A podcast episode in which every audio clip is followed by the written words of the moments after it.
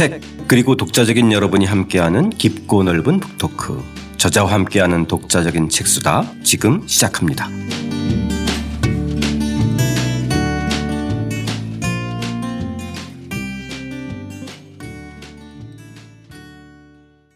저자와 함께하는 독자적인 책수다. 저희들 시를 잊은 그대에게 저자 한양대 정재찬 교수님하고 첫 방송 함께하고 있는데요. 아, 오늘은 4부 눈이 내리네 겨울편 마음을 한번 활짝 열고 어, 시작해 보겠습니다. 저는 책 만든 사람 김학원입니다. 네, 안녕하세요. 태근이 형, 포근이 형, 박태근입니다. 네, 반갑습니다. 정대찬입니다. 안녕하세요. 유조입니다. 예, 어느덧 마지막 시간이에요. 이 저는 이 마지막 시간이라니까 좀 많이 아쉬운데 저만 그런가요? 선생님 어떠세요? 저도 아쉬워요. 아쉬워요. 겨울 네. 지나면 또 봄 오는 거 아니었나요? 그 사실 그래서 이, 이 책이 12장으로 되어 있는데 네. 좀, 아, 제가 잘못한 것 같아요. 봄, 여름, 가을 편으로 했는데 아예 그냥. 월리고 봄. 네. 그냥 12장으로 1년 12달 12장으로 했어야 될 건데 저희가 이 오늘 10장, 11장, 12장 읽어가면서 음 겨울편 눈이 내리네로 어 저희 방송 마무리할 수밖에 없는데요. 자, 눈, 눈 좋아하시죠?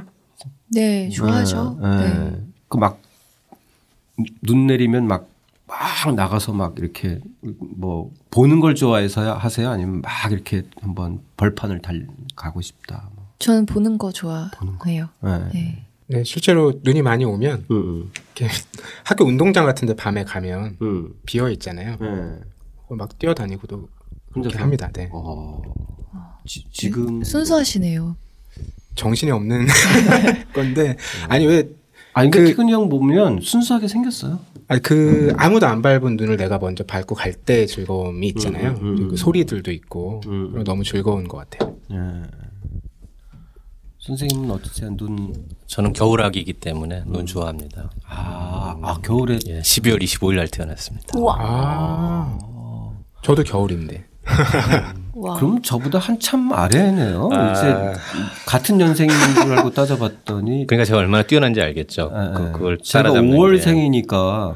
네, 알겠습니다. 자, 이 10장 겨울 나그네를 만나다에 이르면 이제 이제 거의 마무리가 되면은 뭐든지 총출연하는데 예. 예, 여기 보면 이제 시, 뭐 음악, 소설, 영화, 그림 아무튼 총출연해요. 그러니까 이제 총 출연한다는 건 이제 거의 정, 절정에 이르렀다는 건데. 네, 이 부분에 정말 다양해서 저도 네. 이 챕터 읽으면서는 네. 저도 약간 부산하게 읽었던. 그러니까, 예, 네, 약간 음악 찾아 들어보고. 들어보고, 예. 그림 보고. 네, 그림 보고. 예, 영화 또 떠올려 보고. 예, 예.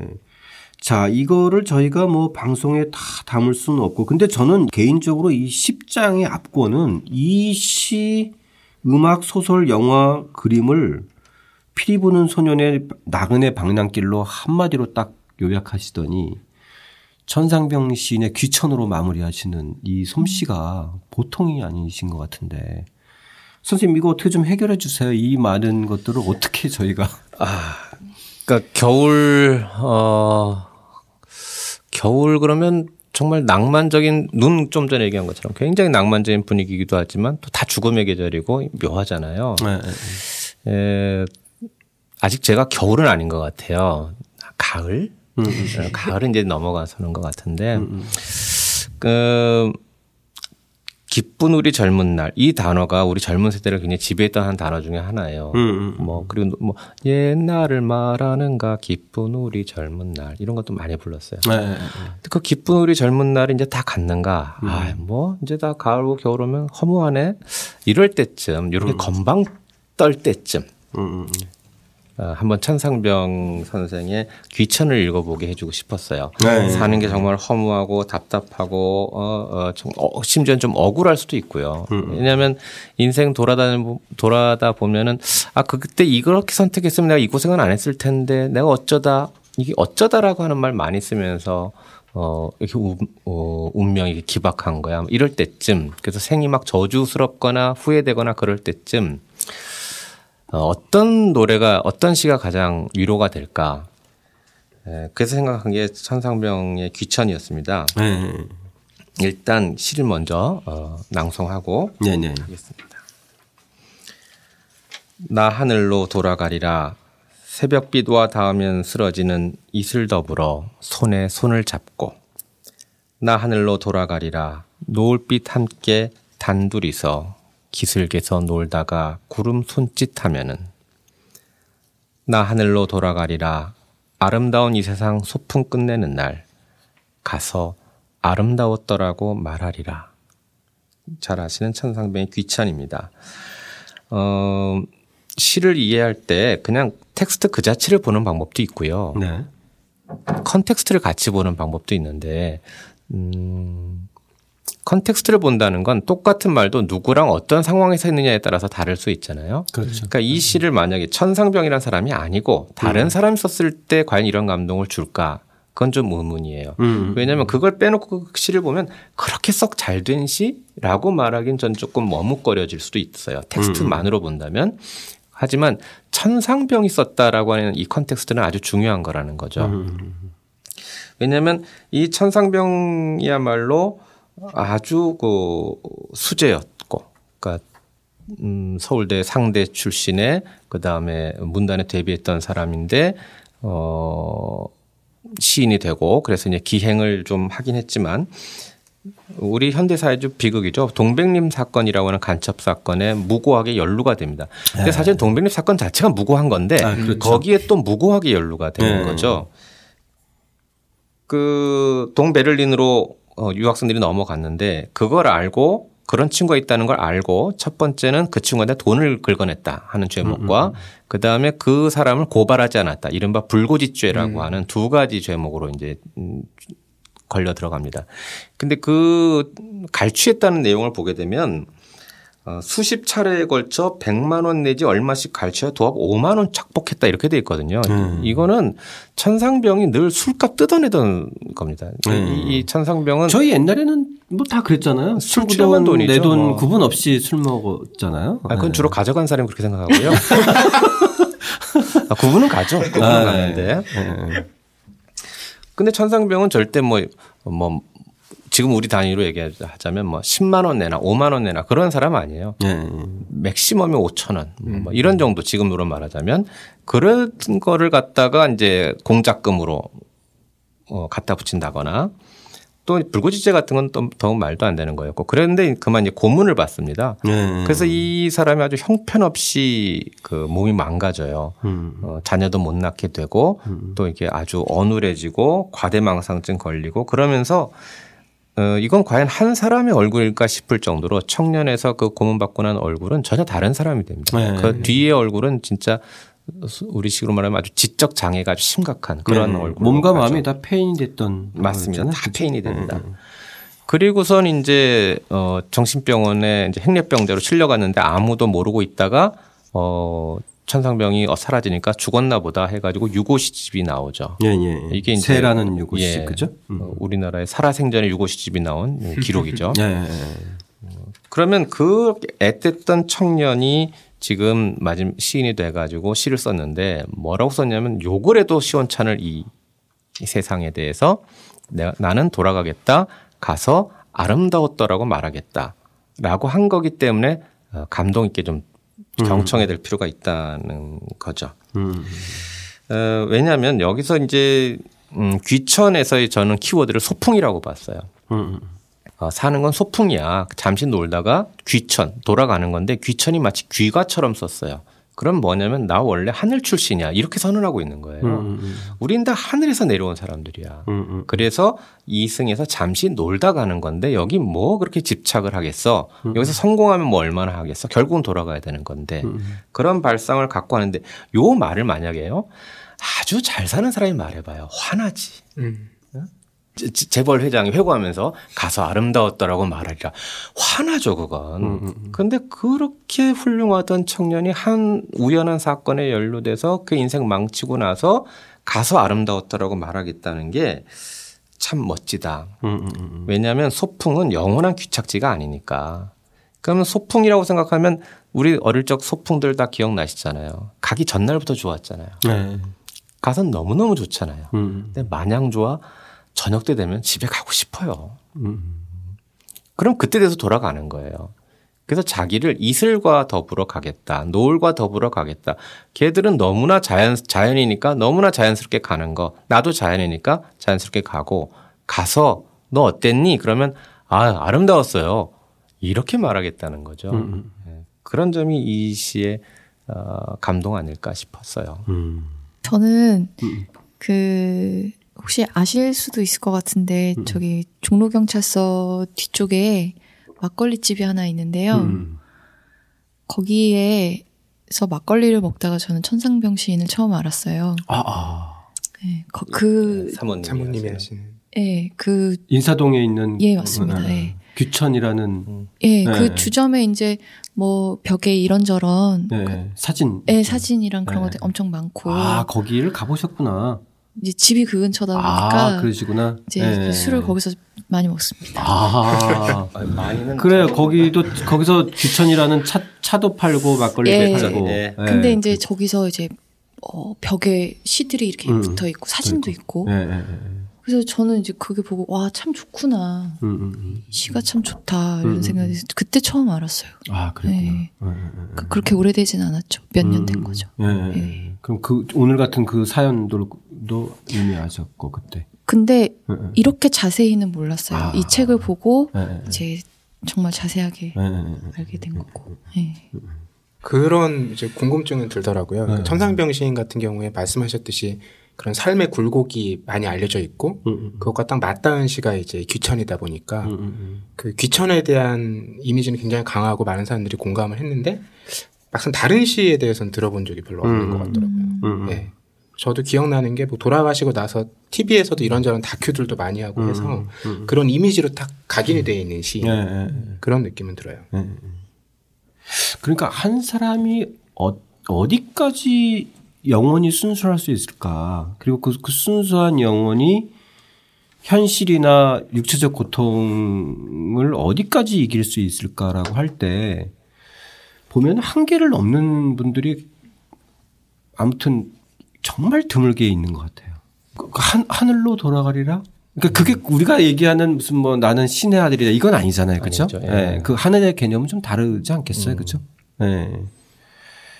정말 그 자신의 영혼을 되게 그 순수한 곳으로 다시 되돌려 놓고 어. 근데 이게 시인이 자기만 하늘에서 왔다는 뜻은 아닐 거 아니겠어요? 아, 그렇죠. 그죠? 예, 그러니까 예, 예. 당신들도 나조차 음. 이런데 당신들도 하늘에서 내려온 사람들이고 글로 돌아갈 때 아름다웠다고 기억하면서 가렴하는 말을 예, 예, 예. 어, 위로 삼아 우리가 들을 수는 있을 것 같아요. 음. 자, 사실 이 시하고 저는 또 개인적인 친분이 하나 있는데 저희 어, 장인어른이 사실은 대중음악 작곡가세요. 아, 뭐 그러세요? 어, 음, 돌아가셨지만 비둘기집이라든가 그뭐 비둘기처럼 다정한 뭐그 사람들이 그래서 그 대중 어, 그 정, 작사 작곡, 작곡 작사 작곡 예, 예, 예. 전국 노래자랑 시그널 아, 아. 근데 어 그래요? 어, 장인 어른께서 전 어, 굉장히 그 노랫말을 중시하시던 분이셨는데 아. 그래서 왜뭐산 넘어 좁붓한 오솔길에 음. 그, 그건 예, 예. 좋아했어요. 아. 그래갖고 그럼 사위 사위가 되게 사랑하셨겠네. 두 분이서 굉장히 잘 맞으셨겠네. 음, 딸보단 사랑받았던 것 같아요. 어 근데 음. 장인어른께서 음, 시하는 사위를 받았으니까 네, 네, 네. 저한테 좀 노랫말로 쓸만한 시 좀 이렇게 음. 말씀하셨는데 음. 고르고 고르다가 제가 어느 날 이 시를 드렸어요. 근데 아. 또 장인어른이 또 교회 장로님이시구나 그러다 보니까 이걸 너무 사랑하셔갖고 음. 음. 여기다 곡을 붙여서 정말 돌아가시는 날까지 어, 이 노래를 하면서 집회하면서 하셨어요. 아 직접. 예. 네. 제가 조금만 불러드리면 어 귀한 노래네요. 그렇죠? 나 하늘로 돌아가리라 새벽비와 닿으면 쓰러지는 이슬 더불어 손에 손을 잡고 뭐 이런 거예요. 음. 그래갖고 마지막에 아름다운 이 세상 소풍 끝내는 날 가서 아름다웠더라고 말하리라 이렇게 곡을 쓰셨어요. 어. 그 곡이 당연히 남아 있겠네, 그렇죠? 예, 예. 어. 근데 제가 작년에 그렇게 만드신 걸 두고 정말 제가 감사하다고 하는 대목이 뭐였냐면은 음, 음. 이 시의 원시를 보면 가서 쉼표 아름다웠더라고라고 돼 있어요. 음, 음, 음. 근데 작곡을 어떻게 해주시냐면 가서 아름다웠더라고 해주신 게 전 너무 아. 고맙다. 음. 왜냐하면 천상병이 하늘로 가가지고 가서 아름다웠더라고 말할 거야. 이러면 이 씨는 정말 맛이 떨어지는데 음. 소풍 끄는 날 가서 좀 쉬고 음. 아름다웠어요. 음. 이렇게 말하는 장면을 떠올려 보면은 아 이건 정말 천상에서 부를 수 있는 노래 아닐까. 음. 어, 정말 천상병답게 음. 이건 정말 천상의 노래라고 들을 수 있겠다. 음. 그런 개인적인 또 인연도 있었던 아. 곡인 노래십니다. 네. 음. 근데 그 노래가 저희들한테 많이 안 알려진 것 같아요. 왜냐하면 어, 네. 고2 때 작사, 작곡, 아, 작곡하셔서 그냥 당신이 직접 부르셨던 거고, 아. 음원은 어, 멜론에 있습니다. 아. 음. 그러면 저희가 인터넷에서 들을 수는. 예, 예. 있고. 멜론으로 하십니다. 아. 어, 굉장히 잘 부르십니다. 예. 요조 선생님이 부르셔도 되게 잘. 한번 들어보고 제가 연습을 해서. 그러니까요. 네. 자, 저희 11장으로 넘어가 보겠습니다. 11장은 저희 김강균 선생님의 시 서리아하고 송창식 선생님의 노래 277쪽의 밤눈인데요. 시는 우리 요조 선생님이 낭송 좀 해주시고 이 밤눈은 에, 오랜만에 송창식 그러면 우리 이제 떠올리는 분이 계세요, 그렇죠? 청취자 여러분들도 이제 송창식 그러면 떠올리는 분이 있으실 것 같은데 저희 이제 마지막 시간이기도 하고 이러기 때문에 밤노는 송창식 원곡 정재찬 편곡으로 저희가 어, 듣고 그리고 나서 이 예, 본격적으로 저희 아까는 저희 저희 이제 예, 초겨울이었다면 이제 겨울로 한번 들어가 보겠습니다. 김광균 설야 어느 먼 곳에 그리운 소식이기에 이 한밤 소리 없이 흩날리는요. 처마 끝에 호롱불 여위어 가며 서글픈 옛 자친 양 흰 눈이 내려 하얀 입김 절로 가슴이 메어 마음 허공에 등불을 켜고 내 홀로 밤 깊어 뜰에 내리면 먼 곳에 여인의 옷 벗는 소리 희미한 눈발 이는 어느 이뤄진 추억의 조각이기에 싸늘한 추해 이리 가쁘게 설레이느뇨. 한 줄기 빛도 향기도 없이 호울로 차단한 의상을 하고 흰 눈은 내려 내려서 쌓여 내 슬픔 그 위에 고이 서리다. 예, 김광균 설야였고요. 음, 이어지는 에, 정재찬 선생님의 노래 밤눈 이어지겠습니다. 여기 이상해. 이거 좀 무리야. 이거는 이거는 그게 있어야 돼. 네. 그러면 그냥 읽어 주시죠.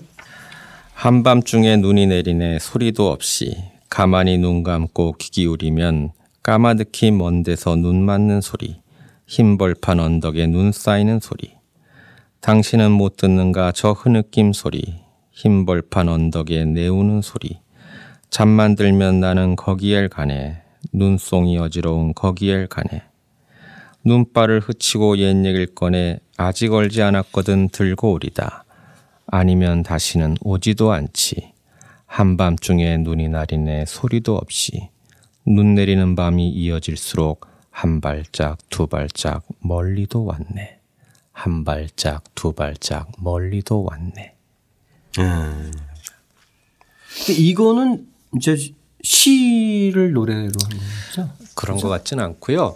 아니 어, 최인호가 어, 고3 때 쓴 거예요, 이것도. 아. 네, 졸업식을 앞두고 네. 어, 썼대요. 근데 주로 어, 고3 때 많이 썼네요. 보니까. 근데 제가 좀 헷갈리는 게 네. 최인호는 이걸 고3 때 썼다라고 기록에 남아 있고요. 네. 그리고 송창식하고는 두 살 그러니까 송창식 씨가 두 살 연하거든요. 네. 그럼 송창식 그때부터 쓰, 노래 쓸것 같지는 않고. 음. 아, 군대 가기 전에 불렀다고 하니까 아. 뭐 만나서 여쭤보면 답은 나오겠습니다만 아마 옛날에 써놨던 거를 그거를 송창식이 음. 군대 들어가기 전에 노래 부르고 싶다 그랬을 때 가사를 줬을 것 같아요. 음, 음, 음, 그래서 한동안은 네. 이게 최인호 선생의 동생 이름인 최영호 작사로 알려졌었어요. 아. 그래서 그 이유는 뭐죠? 뭐 밝히고 싶지 않았을 아, 가능성도 아, 있고요. 그래서 최영호. 작사, 송창식 곡 이렇게 돼 있다가 음, 음, 음. 지금은 아마 최인호 작사로 올라가 있지 않을까 싶은데요. 예. 그러니까 송창식이 트윈폴리오 아마 그때 해산 됐을 것 같고 계속 노래를 할 수 있을까 하고 고민하던 차에 이 노래를 받고 곡을 붙이면서 그렇게 돼 있어요. 기록은. 예. 이 설야는 어, 굉장히 오래된 그 시네요. 그죠? 네. 음. 뭐 이 시가 좋아서 사실 넣지는 않았고요. 네. 저는 음, 음. 핵심은 이거예요. 우리가 교육식 받았을 때 김광균 설야는 다른 건 하나도 생각 안 나요. 음. 그러면서 어느 먼 곳에 여인은 옷 벗는 소리밖에 생각이 안 나요. 음. 음, 음. 그러면서 어, 청각의 시각화, 시각의 청각화, 무슨 공감각적 표현, 관능적 이미지. 그걸로 딱 정리되고 말았어요. 근데 한번 정말 이 소리가 들려 하는 것부터 좀 의문을 가져봐라. 너무 음. 질문 없이 공부하지 말고. 음, 음. 어, 그리고 관능적인 이미지를 떠올려라도 봐라. 음, 음. 그 취지에서 이제 이 글을 쓰기 시작했던 건데. 네, 예, 예. 사실은 먼 곳의 여인은 커녕 옆방 여인은 옷 벗는 소리도 안 들려요. 들으려는 놈도 이상하고요. 그렇죠. 네. 네. 근데 지금 먼 곳에 있는 오빠 소리가 뭘까? 그걸 알아야 원관념을 알 텐데 제 귀엔 들리지 않는다는 거죠. 음, 음, 음. 그래서 아 이거는 그동안 우리가 너무 어, 안일하게 그냥 시를 읽어왔던 것 같다. 이 시인이 말하고 싶었던 것은 눈 내리는 밤은 고요하다는 걸 말하고 싶었지 무슨 소리가 난다는 걸 말하고 싶었던 게 아니다. 음. 음. 그러면 소리가 나지 않는 걸 표현해야 될 텐데 에, 우리가 뭔가를 했다는 건 쓰기가 쉬워도 안 했다는 걸 쓰긴 되게 어려워요. 소리가 나는 건 다양하게 표현할 수 있는데 소리가 안 나는 건 표현할 방법이 없어요. 음. 이걸 어떻게 해야 되게 되지 하는 이 대목에서 이제 제가 광고를 갖고 들어온 거예요. 음. 어, 문학의 발상이나 우리 일상의 광고 그렇게 다르지 않다. 그래갖고 제가 갖고 온 게 용각산 광고인데 에, 용각산은 이때만 해도 그 일본에서 득템에 갖고 온 겁니다. 이게 네, 네, 네. 우리나라도 드디어 도시화 산업화가 돼가지고 이제 목이 가랑가랑한데 음. 일본 사람들 보면 이상한 가루약을 먹더란 말이에요. 그래 보령제에서 이거를 득템해 갖고 왔는데 한국에서 안 팔리는 거예요. 그래가지고 이제 광고로 그 당시 광고비의 매출액의 한 20%를 썼다 그러니까 엄청난 건데 이 광고가 역사적인 광고입니다. 우리나라에서. 왜냐면은 이 광고가 이거거든요. 타락타락 소리 나면서 이 소리가 아닙니다. 음. 타락타락 이 소리도 아닙니다.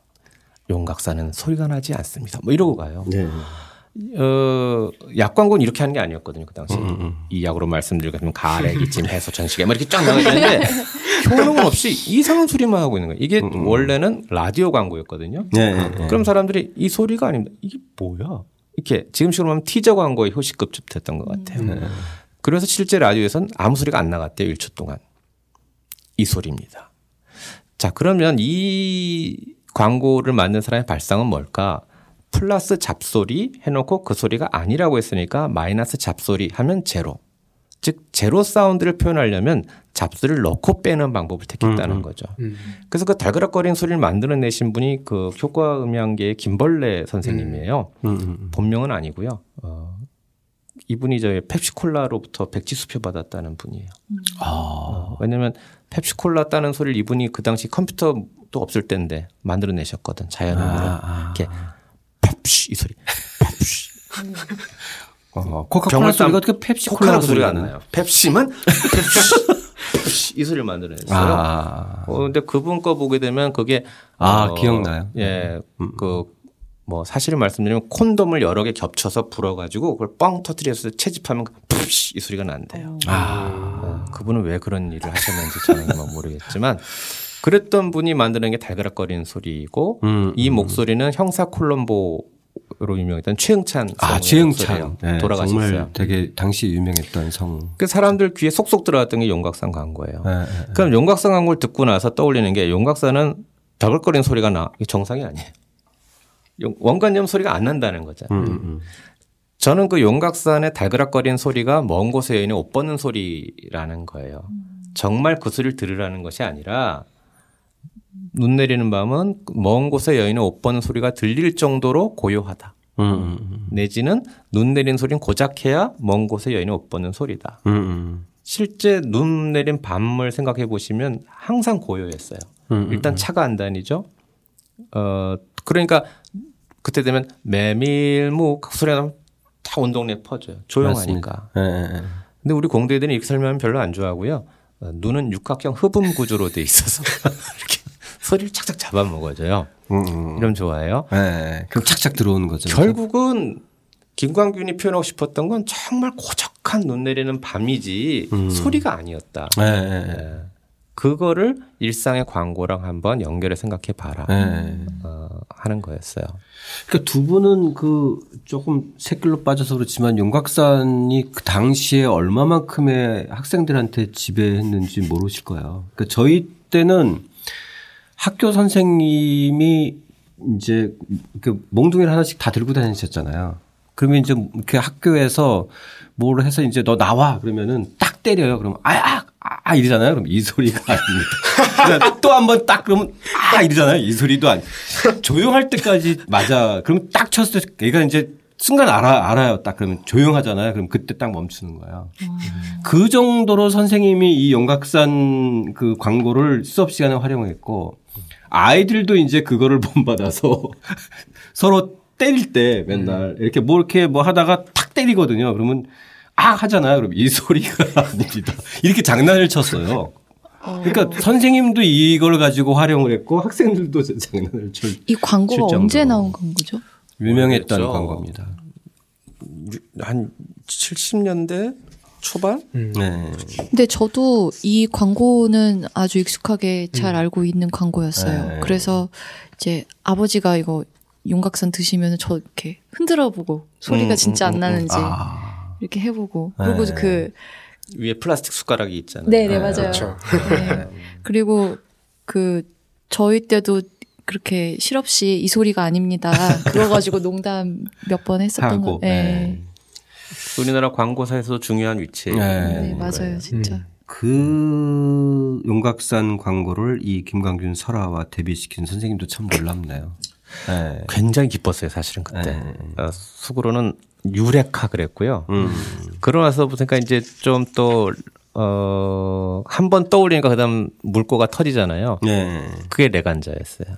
음. 네, 네. 레간자도 똑같거든요. 아무 소리 맞아, 안 나는 맞아. 차를 만들었다. 이게 음. 대우가 좀 자동차가 시끄럽다고 그때 좀 악평이 높았는데, 어, 레간자가 처음 조용한 차가 나왔어요. 음. 음, 음. 대우가 왜 시끄러웠는지 나중에 제가 알게 되는데 대우 그 세탁기를 만들면서 배수는 사장인가가 직접 광고에 나왔으면서 그때 이랬어요. 우리 대우는 탱크 정신으로 만듭니다. 아, 그래서 자동차가 그랬구나 하는 생각이 살짝 음. 지나갔었는데 네.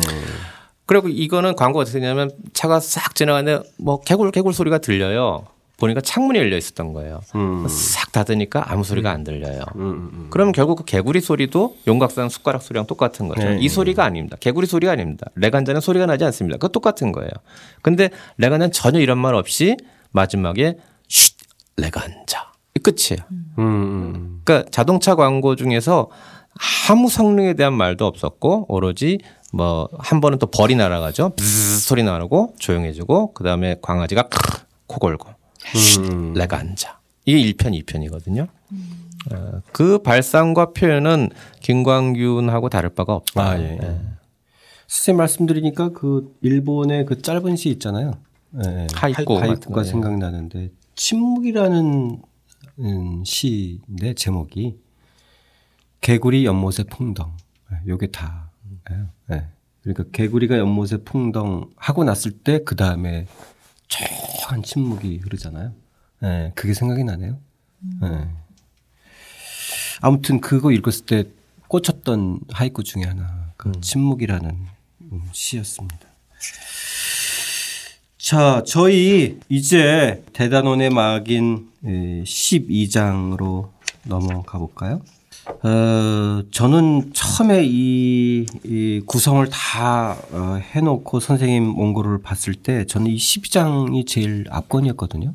그러니까 상당히 좀 의도적인 배치이기도 하고 개인적으로는 어쨌든 이, 이 여기서 이 빠른 어떤 반전, 그죠? 초기 어떤 눈에 대한 어떤 반전 그리고 또 빠른 호흡 거기에 또 김수영의 격정까지 높여서 음.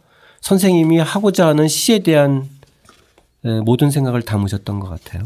뭐 사이와 차이도 그렇고 예, 사실은 그렇죠? 이걸 제일 음. 먼저 쓴 글이에요.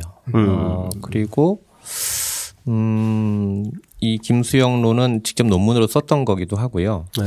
그래서 미리 갖고 있었던 무기였는데 이걸 책에다 넣을 때는 앞부분에 넣으면 굉장히 오히려 제가 너무나 교설적이라는 네, 생각을 줄것 같았어요. 네. 교조적이고 이렇게 네. 읽어라 또 하는 것 같아서 네. 자유롭게 쭉 읽은 다음에 네. 어, 시라고 하는 게 이렇게 자명하지 않다. 그런 그렇죠. 이제 여러분들도 각자 이, 이, 이 세계 한번 동참해 봐라 하는 식의 제언으로 가자.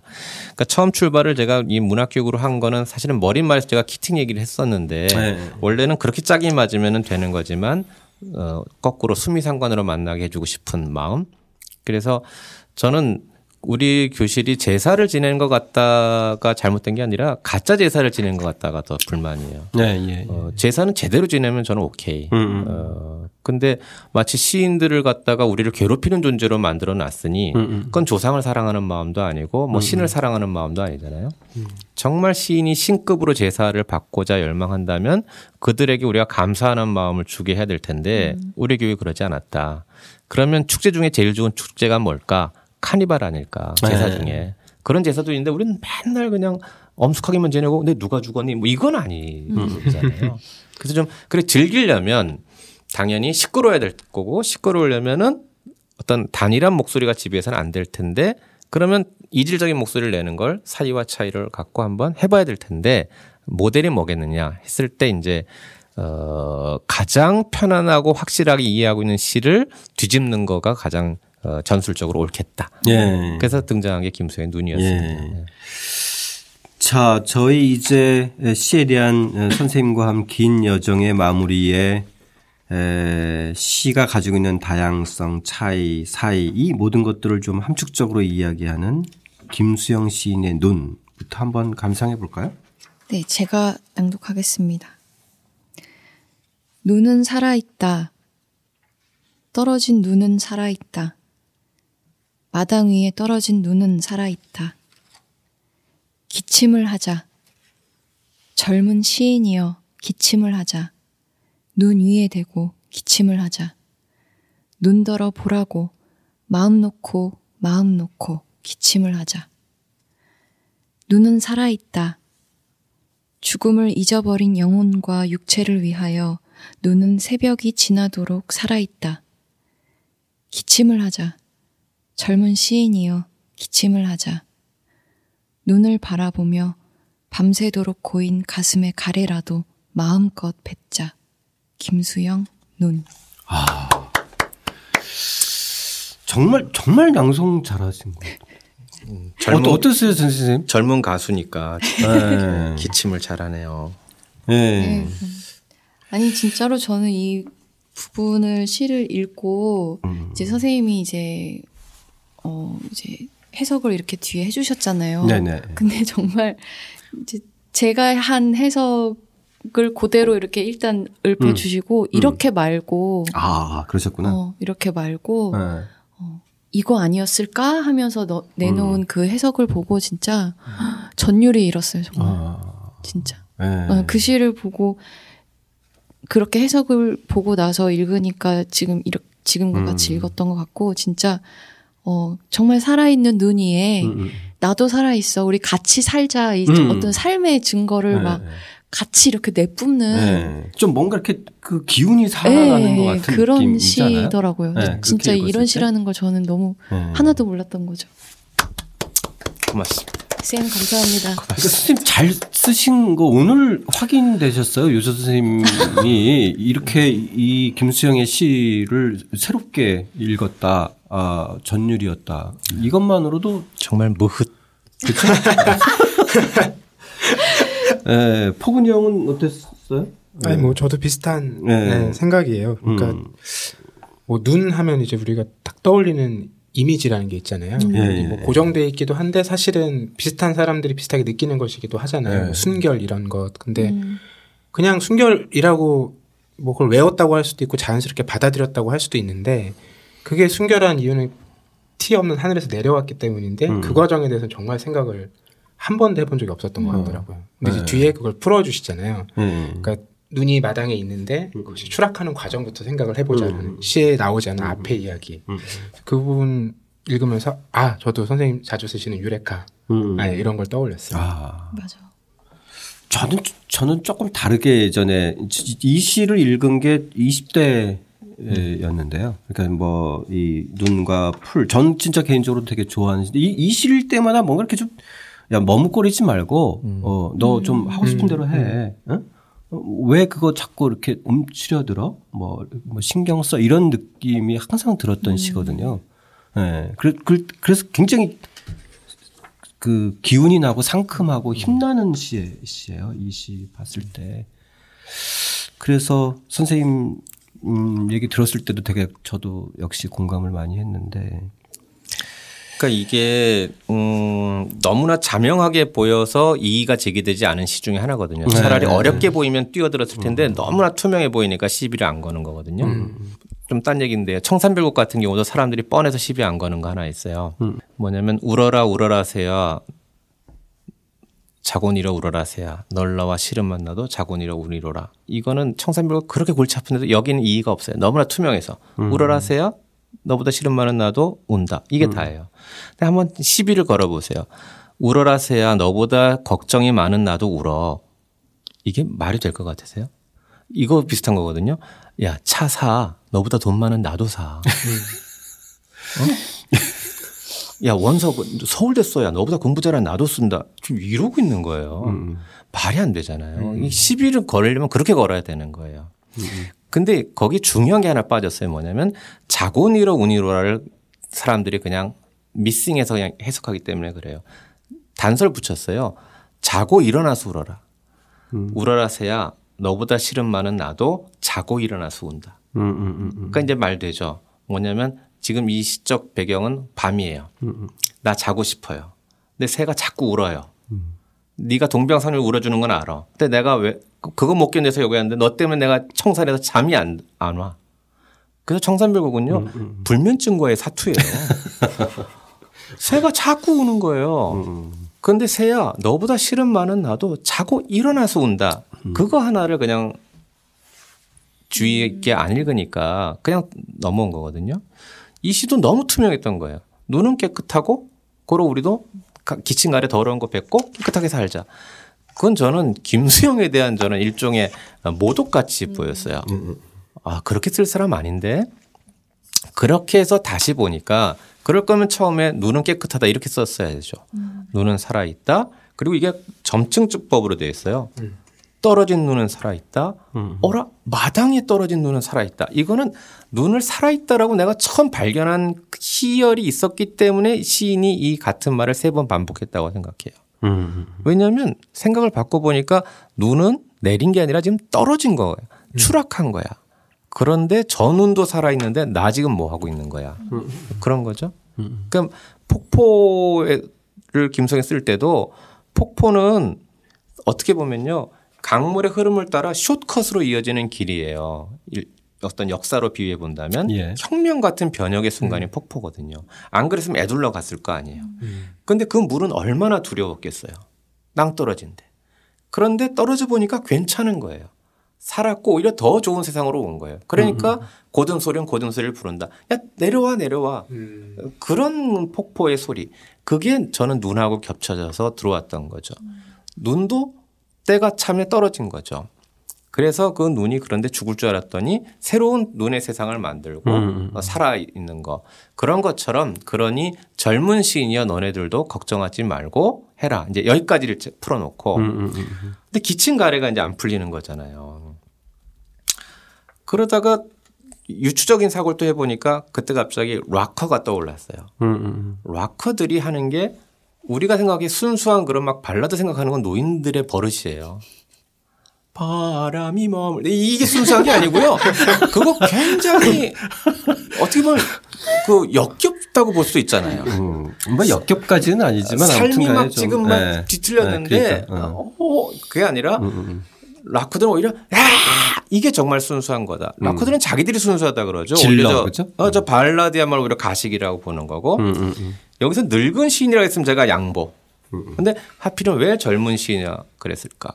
기침을 하고 가래를 뱉는 행위가 당당하지 않으면 이렇게 눈 위에 대고 보라고 마음 놓고 뱉는 건 사람이 아니에요. 나쁜 거를 정말 기침 가래가 더러운 거라면 자신이 있으니까. 음. 그래서 정말 김수영이 지금 요청하고 있는 것은 거침없이 음. 당신들의 생각을 밤새도록 고인 가슴에 가래라도 마음껏 표현하고 네. 살아라. 그게 젊은 시인들이 그러니까. 지금 이 시대에 써야 될 그렇죠. 시다. 비록 쓸모 없다고 남들이 얘기하더라도 네. 네. 마음껏 음, 이런 젊은 시인은 그럴 그렇죠. 필요가 있다. 음. 나중에 늙어서 고운 목소리 내려고 해보고 네. 어, 그런 요청처럼 보였어요. 음. 그러니까 저는 조금 이제 그 제 고향이 제주도잖아요. 근데 이 시를 제가 대학교 때 읽었을 때 어떤 장면이 떠올랐냐면 제가 초등학교 5학년하고 7살 때 똑같은 장면인데 7살 때는 저희 아버님 둘째 동생이 결혼을 했고 그다음에 이제 제가 초등학교 5학년 때 막내가 결혼하셨거든요. 근데 이제 제주도에는 결혼을 할 때 다 앞마당에서 해요. 음. 네, 다 잔치를 다. 결혼식 그때는 저 결혼식장 자체가 없었죠 제주도에. 음. 물론 시에는 있을까 없을까 모르지만 다 앞마당에서 이제 다 결혼식을 하는데 두 번 다 앞마당을 하는데 다 결혼식 겨울에 하잖아요. 네. 네. 결혼식 다 겨울에 하잖아요. 촌에서는 어, 다 12월에 하거든요. 그러니까 오. 왜냐하면 농사철에는 결혼을 못 하니까. 아. 네. 다 그래서 도시, 도시 그래 나도 몰랐어요. 나랑 네. 세대가 많이 달라. 아니 왜냐면 이제 아이 대부분 그래서 지금도 11월 12월에 결혼 많이 하잖아요. 아, 음. 네. 그 이유가 이제 농사철 농번기 때는 결혼식을 안 음. 하는 거고. 그러니까 다 겨울에 결혼식을 음. 대부분 하니까 12월에 다 결혼하거든요. 음. 그럼 12월에 결혼을 할 때 제주도에서 12월쯤 되면은 눈이 내리는데요. 눈이 결혼식 다두 두, 두 결혼식 다 다 눈이 왔어요. 예. 네. 사람들은 바글바글 하죠.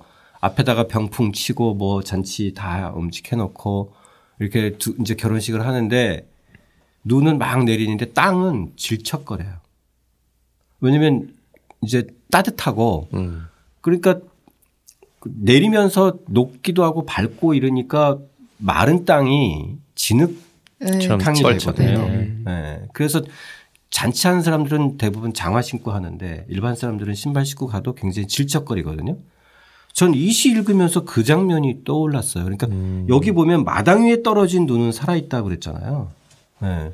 근데 그냥 그냥 내리는 눈은 눈인데 마당에 떨어지는 순간 이게 질척거림으로 막 사람들 움직임들이 막 이제 뭐 거기 신랑 신부들 주변 사람들 또 막 한편에서는 이제 돼지 잡으니까 줄 서서 먹고 음, 음 잽싸게 음. 또 가서 줄 서고 왜냐면 네. 그 돼지 한 마리 가지고 300명을 먹어야 되니까 얇게 썬서거든요. 비계 한 점, 살 한 점, 두 점씩 나눠주니까 먹고 바로 또 뒤에 가서 줄 서야죠. 또 이제 두 번 줄 섰다고 또 혼나죠. 이런 장면들이 막 떠올렸거든요. 거기다가는 기침도 하고 뭐 소리도 지르고 막 이래야 되는 거잖아요. 왜냐면 막 새로운 결혼식이고 음. 온갖 사람들이 즐겁고 생명력이 올라오고 막 음. 새로운 기운들이니까. 음. 그렇게 봐도 좋네요. 네. 네. 물론 김수영이 제주도 결혼식 장면은 분명히 경험을 안 했을 텐데 음. 제 경험상으로는 그런 어떤 생명력 네. 그런 그런 아주 굉장히 인상적인 시. 그러니까 비슷한 것 같아요. 왜냐하면 만약에 기존의 해석처럼 눈은 그냥 깨끗한 거, 기침과 가래 더러운 거 그러면 굉장히 이 시가 정적으로 들어오는데 네. 어, 제가 그걸 바꾸면 좀 동적인 느낌이 그렇죠. 나잖아요. 그거랑 지금 음. 결혼 장면이 더군다나 이게 마당 위에 떨어진 눈이었는데 그때는 다 마당에서 결혼을 했고 마당이 다 북작거리던 거니까. 예. 이 시가 조금 전 좀 동적인 이미지가 네. 어, 있었는데 맞아요. 그거를 좀 보여주고 싶었어요. 네. 자, 저희 정말 긴 시 여행이었는데요. 사실 뭐 저희가 지금 중간중간 다루지 못한 것도 꽤 있고요. 예, 예. 그리고 이 장에서도 보면 김수영 시인의 세 편의 시가 나오는데 이 선생님께서 다루신 이 마지막 우선 그놈의 사진을 떼어서 미식계로 하자 이것도 또 어떻게 보면 또 확또 와닿는 전율적인 시인데 저희가 뭐 다 이야기는 할 수는 없고 긴 여정을 마무리하면서 선생님 좀 하시고 싶은 얘기 또 어, 요조 선생님도 하시고 싶은 얘기 편하게 좀 나눠보죠. 음, 제가 이 책을 마무리하면서 그리고 오늘 이 팟캐스트도 저는 기분이 꼭 종강 같은 기분인데. 음. 그러니까 저희 좀 아쉬워요. 이거 기립박수를 안 보내서. 선생님. 아하. 근데 이제 독자들이 뭐 가끔 정말 강의를 듣고 싶다 이런 거 했을 때 오늘이 그냥 강의를 좀 대신 삼아 전달됐으면 하는 기분이 들고요. 네. 종강할 때 하던 얘기예요. 그 저는 제 수업의 제2 이야기를 너네들이 보고 따라 보고 뭐 암기하고 그게 목표가 아니 아니니까 지금 이 마지막 장의 결론처럼 너네도 그렇게 해라. 그래서 네. after 받아내는 거거든요. 음. 너네들 얘기로 세상 자명한 거 없으니까 맘 놓고 기침과 가래를 뱉어서 레포트로 내라. 음, 음, 음. 어, 하는 거예요. 그래서 이제 이걸 책으로 만들 때 제가 맨 마지막 한 단락을 쓰는데 하루가 걸렸던 것 같아요. 아. 네. 음, 음, 어, 제가 그, 할 수 있는 역할이라고 하는 거는 어쩌면 시인들을 제가 제사 지내는 사제라면 음. 그 신들에게 안내하는 어, 사제 역할에 충실해야 될 것 아닌가. 근데 만약에 제가 오히려 그 권위를 대신해서 이 책에서 주인 노릇하는 것은 예의가 아닌 것 같다. 이 책은 통로일 뿐이고 이제 정말 신과 만나라. 그것이 이 책의 사명 아닐까. 음. 이, 이거였어요. 네. 그래서 맨 마지막 단락으로 쓴 게 그러니 이제 다시 씨가 반가운 얼굴로 성큼 다가오기 시작할 것인즉 그러니 그만 이 책을 덮고 부디 시집을 펼치시라. 잊은 그대여로 아. 맺게 된 겁니다. 네. 자, 선생님 그 좀 아쉬우니까 숙소 모임 같이 나비에서도 여러 가지 질문들에 저희가 다루지 못한 것 중에서 선생님이 꼭 함께 읽고 좀 그 추천할 만한 시가 어떤 시냐 뭐 이런 그 예. 질문도 있고 그랬는데 선생님 시 한 편 청취자 여러분들한테 좀 함께 예, 추천해 줄 만한 예. 시한 편. 어, 꼭 함께 읽고 싶지는 않고요. 저 혼자 읽고 싶은 시인데요. 네. 어, 실은 지난 시간 하면서 아 우리 청춘들한테 좀 기운 내라고 해줄 그런 마음이 생겼어요. 아, 그래서 네, 고맙습니다. 제가 저 같은 사람이네요. 네. 이종문 시인의 제목은 묵값은 내가 낼게라고 하는 시를 낭송해 보겠습니다. 네.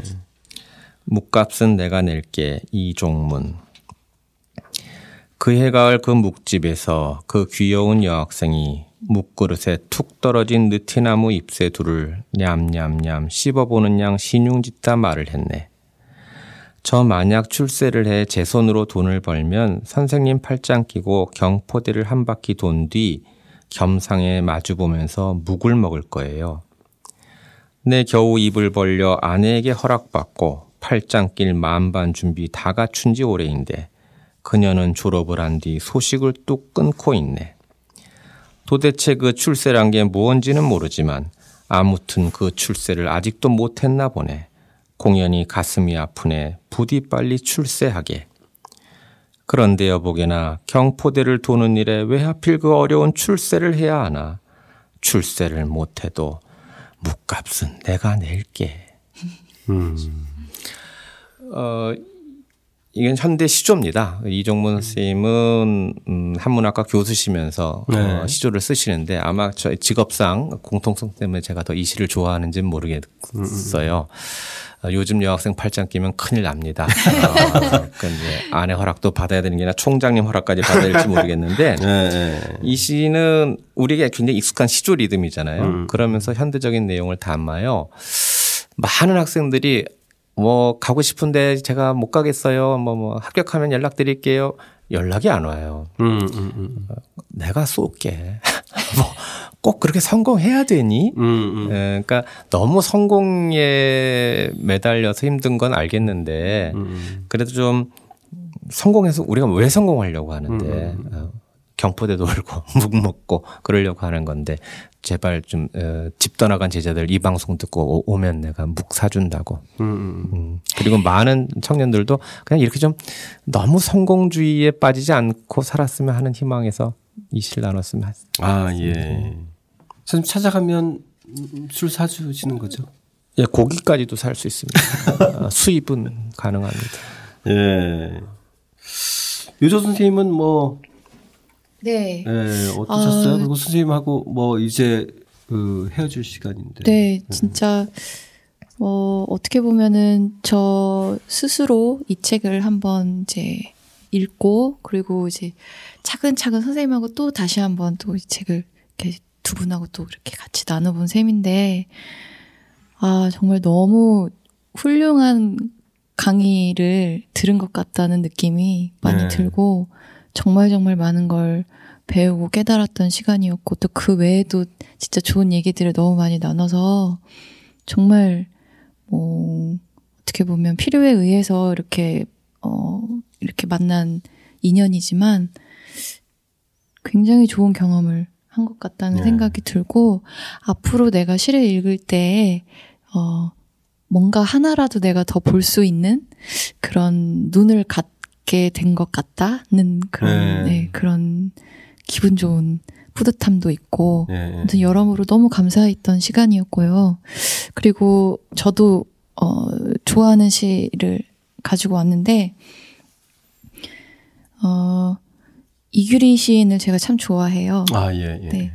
그 그래서 그러니까 제가 가지고 있는 시집 중에 이렇게 뭐랄까 손때 묻은 시집이 몇 권 없거든요, 사실. 예, 예. 근데 오늘 이제 어 이거를 이중 이 여기에 있는 시 중에서 읽어야지 하고 이렇게 딱딱 챙겨 드는데 뭔가 좀 때가 묻어 있는 그리고 여기 막 엄청 많이 접혀 있고 이게 되게 보기 좋더라고요. 음.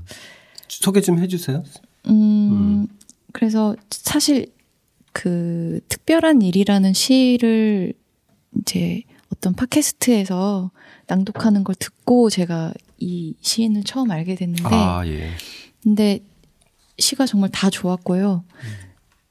음, 그 중에서 오늘 읽고 싶은 시는 그 우리 처음에 그 시작했을 때 꽃 얘기 네, 했었었잖아요. 얘기. 네. 그래서 꽃, 꽃 피는 날 전화를 하겠다고 했지요라는 시를 준비해 봤습니다. 네. 꽃 피는 날 전화를 하겠다고 했지요. 이규리. 꽃 피는 날 전화를 하겠다고 했지요. 꽃 피는 날은 여러 날인데 어느 날의 꽃이 가장 꽃다운지 헤아리다가 어영부영 놓치고 말았어요. 산수유 피면 산수유 놓치고 나비꽃 피면 나비꽃 놓치고 꼭 그날을 마련하려다 풍선을 놓치고 햇볕을 놓치고 아 전화를 하기도 전에 덜컥 당신이 세상을 뜨셨지요. 모든 꽃이 다 피어나서 나를 때렸어요. 죄송해요. 꼭 그날이란 게 어디 있겠어요. 그냥 전화를 하면 그날인 것을요. 꽃은 순간, 절정도 순간, 우리 목숨 그런 것인데, 차일 피일, 내 생이 이 모양으로 흘러온 것 아니겠어요. 그날이란 사실 있지도 않은 날이라는 듯, 부음은 당신이 먼저 하신 전화인지도 모르겠어요. 그렇게 당신이 이미 꽃이라 당신 떠나시던 날이 꽃 피는 날이란 걸 나만 몰랐어요. 네.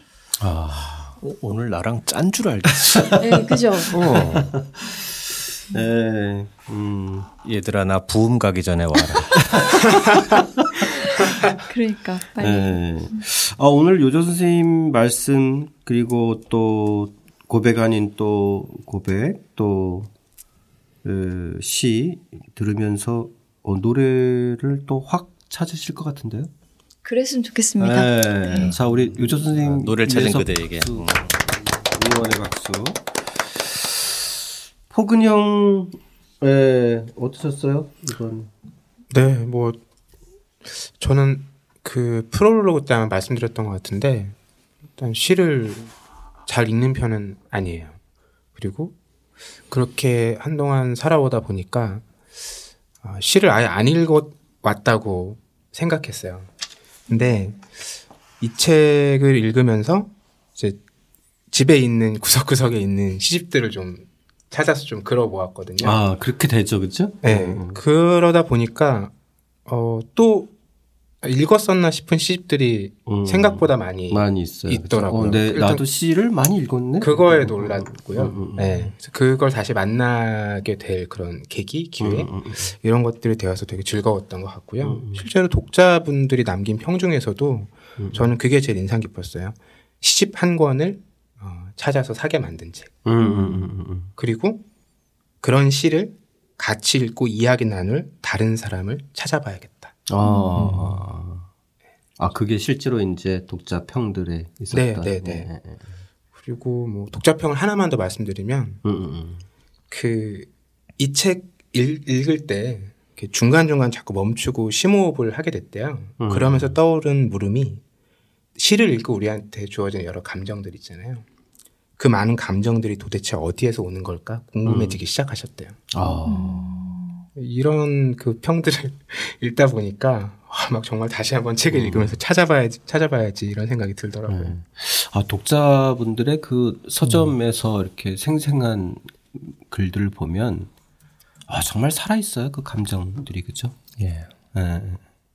예전에는 그것이 없었을 때는 독자 엽서를 받았잖아요. 네. 네. 예전엔 제가 아침에 출근하면 한 100장, 200장 엽서를 늘 제 책상 위에 올려진 엽서를 봤을 때 그 늘 아침의 느낌이 음. 예. 그래서 막 옆에다가 뭐 또 편지도 붙이고 막 작한이 작으니까 그리고 막 감사합니다. 뭐 이름 모를 편집자한테 감사합니다. 이렇게 해서 그, 그 책상에 늘 아침에 가면 그 전날 온 엽서들 음. 몇, 한 적게는 한 100여 장, 많게는 한 2, 300여 장들 받으면서 책을 만들었던 시절이 있었는데 요즘은 그게 전부 다 이제 네. 인터넷 서점에 다 올라가 있어서 음. 사실 이런 것들을 그 엽서 한 장으로 봤을 때 좀 느낌이 다르지만 오늘처럼 이렇게 푸근이 형을 통해서 이렇게 직접 들으면 어, 정말 살아 있어요, 그죠? 어, 인터넷 감정들이. 서점 또 블로그, 음, 음. 카페 네. 뭐 엄청 그 제가 어떨 때는 부담도 느끼고요, 네. 제 책임감도 느끼고, 네. 근데 기분은 좋아요.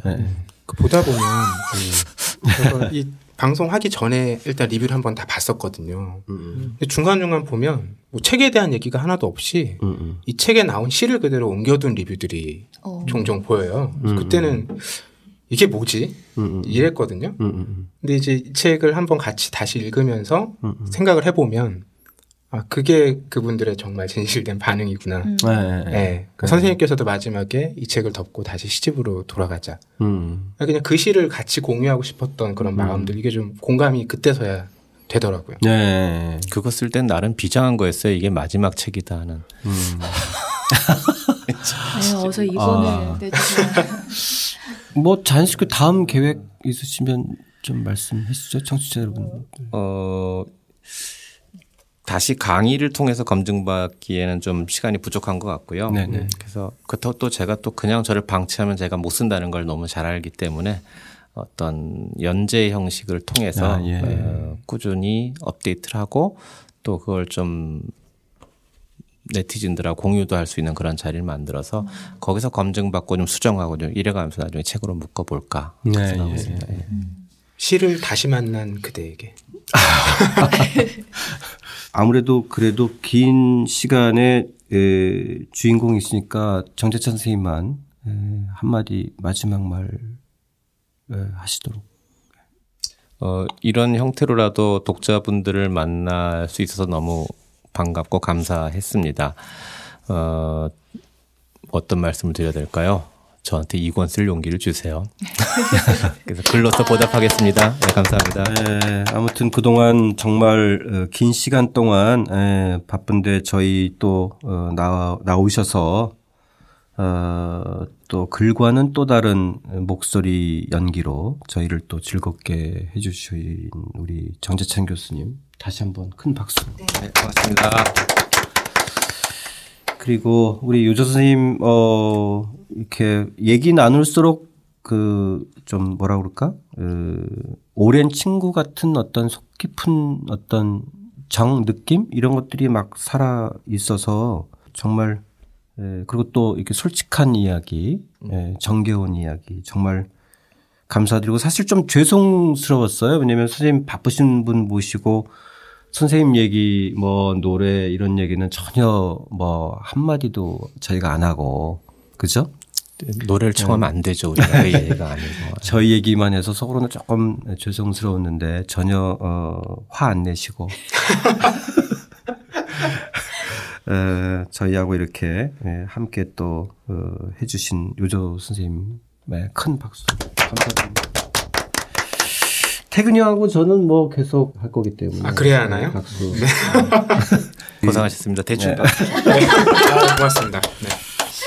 이 포근이 형 얘기처럼 저희 시를 잊은 그대에게를 읽고 혹은 오늘 방송 이제까지 들으시면서 집에 있었던 묵혀놨던 시집 하나 꺼내시고 또 서점에서 시집 한 권 또 골라보시고 어, 그러면서 어, 거기서 뭐 예전에 간직했던 느낌들 다시 한번 퍼올리시고 그게 어디서 왔지? 예, 아까 말씀하셨듯이 그게 내 삶에 또 어떤 자양분이 되겠지 이런 것들을 좀 경험하시는 어떤 시간이 되시길 바라고요. 어, 저희 긴 시간 오늘 어, 마무리하겠습니다. 저희 284쪽 정재천 선생님의 글로 저희 시를 잊은 그대에게 시간을 마감하겠습니다.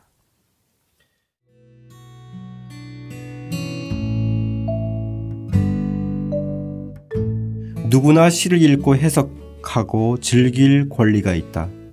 시를 비롯한 문학 작품은 하나의 해석과 감상만을 요구하거나 용인하는 절대 진리의 세계가 아니다.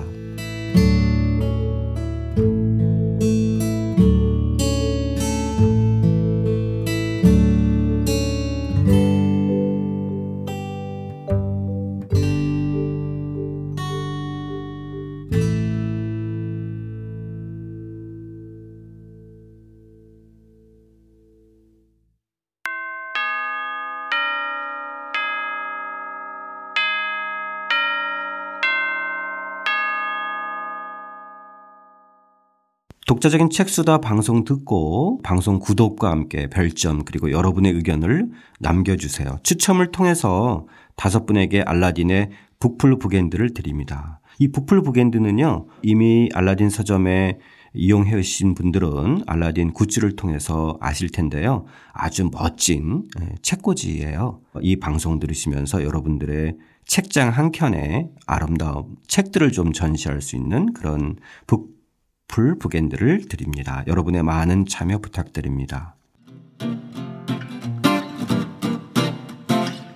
독자적인 책 수단은 책 읽는 사람들이 모이는 공간 알라딘 서점과 함께합니다.